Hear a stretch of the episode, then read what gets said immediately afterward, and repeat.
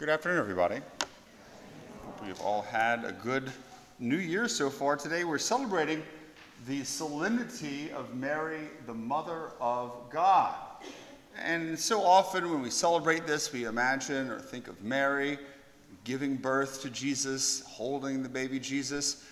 And this is important, it's true, but we all know, in particular mothers here know, that motherhood is more than simply having a child. It's more than simply something biological.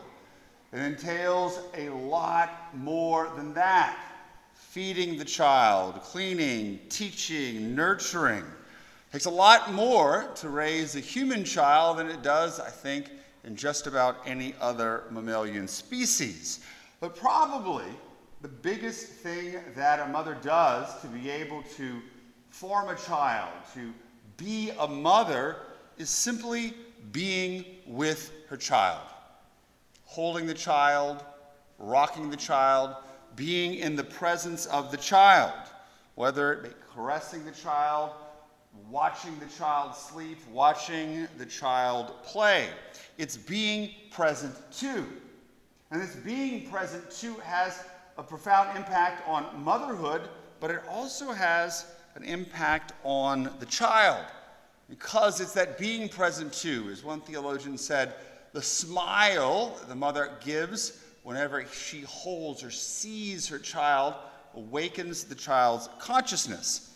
And so, if we take this, our experience of human motherhood and what it entails, and we can see the impact that Mary's motherhood had on Jesus growing up. Not just giving birth to Jesus on Christmas, but forming his self awareness, his human identity and understanding of who he was as a man. And in doing so, leaving her imprint and forming him so that he knew that he was loved, that he was cherished.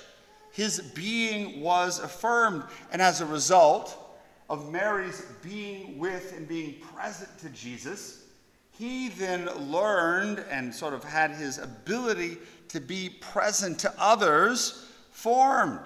You could say, as I talked about a few weeks ago, that Mary left her spiritual DNA in Jesus on the human level. As Mary was able to be with Christ, to be present to him as a child, he learned to do so with others. And so you could imagine after he went out healing and preaching and teaching, being present to, being with others, being with the apostles, he was able to return from his mission. And probably like a lot of other men, to the end of the day, didn't want to talk to anybody. He needed his quiet time. And so, simply being present, being with his mother, that she was a home to him, a safe place, a refuge even as he grow older. And so what happens is devotion to Mary in our own lives, devotion to her as a mother, teaches us how to be with Jesus. Particularly how to be with Jesus in prayer. Because prayer is a struggle for so many people, and you've heard me talk about it before.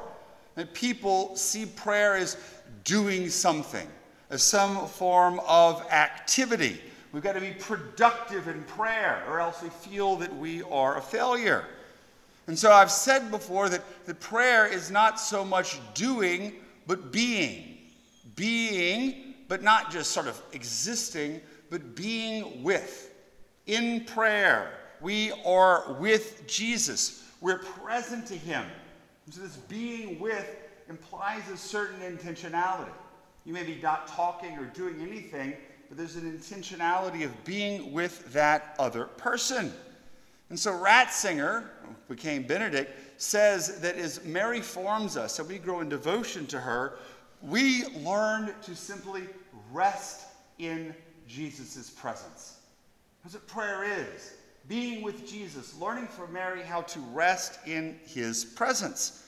And so, from that, of learning to be with Jesus, Mary also teaches us to be with other people, to be intentional, to learn to love them. And we know that Our Lady was really good at that. What's the first thing she did after the Annunciation? She went to Elizabeth to be with her, to serve her, aware more of Elizabeth's needs than hers. The wedding at Cana. She's the one who noticed the couple ran out of wine and then went to Jesus. And you can imagine, surely, during her life with John after Christ's ascension, being with and loving John as he was and in his needs. And so we see that she knew how to be present to other people, and she taught Jesus how to do the same. And so we see Jesus loving others. We read in Scripture his receptivity of others. We can see a bit of Mary. We can see her spiritual DNA in him. And so as we grow in prayer, we ought to also thus grow in our awareness of others. Father Jacques Philippe talks about the person who's deep in prayer, who knows how to be with Jesus, learns gradually how to be with others. And this is nice and it's spiritual and it's easy when we're called to be with others when things are good, when we're getting along, when life is easy. But what about when the struggles come? What about when we experience dryness and desolation in prayer? What if the people around us suffer? Or they make us suffer by persecution, hardship, or betrayal.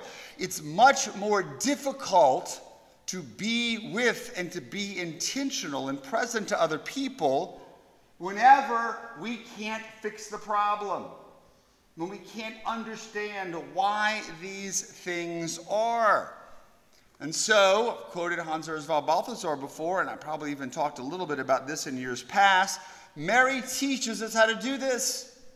Because there at the foot of the cross, she was present to Jesus. She was being with Jesus, but she was also in a state of what he calls not being able to.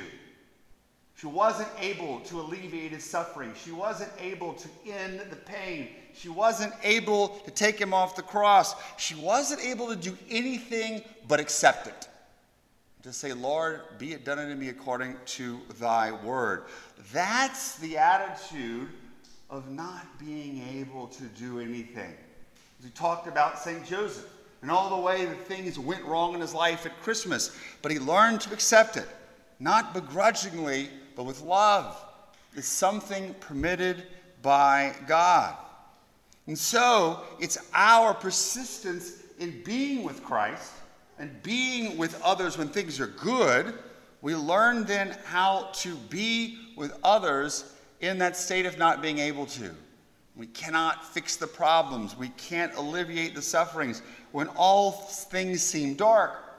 If we're going to do it, and Mary teaches us to do it, the one thing that must animate that not being able to has got to be charity, has got to be love. Because I've said before, no matter how bad things get, no matter how dark things seem, we can still choose to love. Can still choose to love God, and we can still choose to love our neighbor. It can be, and it is, the one light in darkness.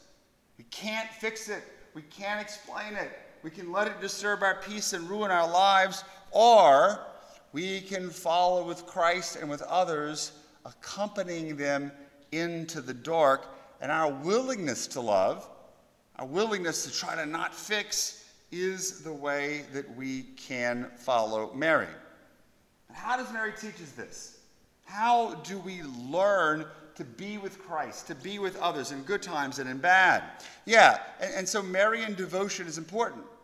Praying the rosary, doing novenas, doing all of those Marian prayers.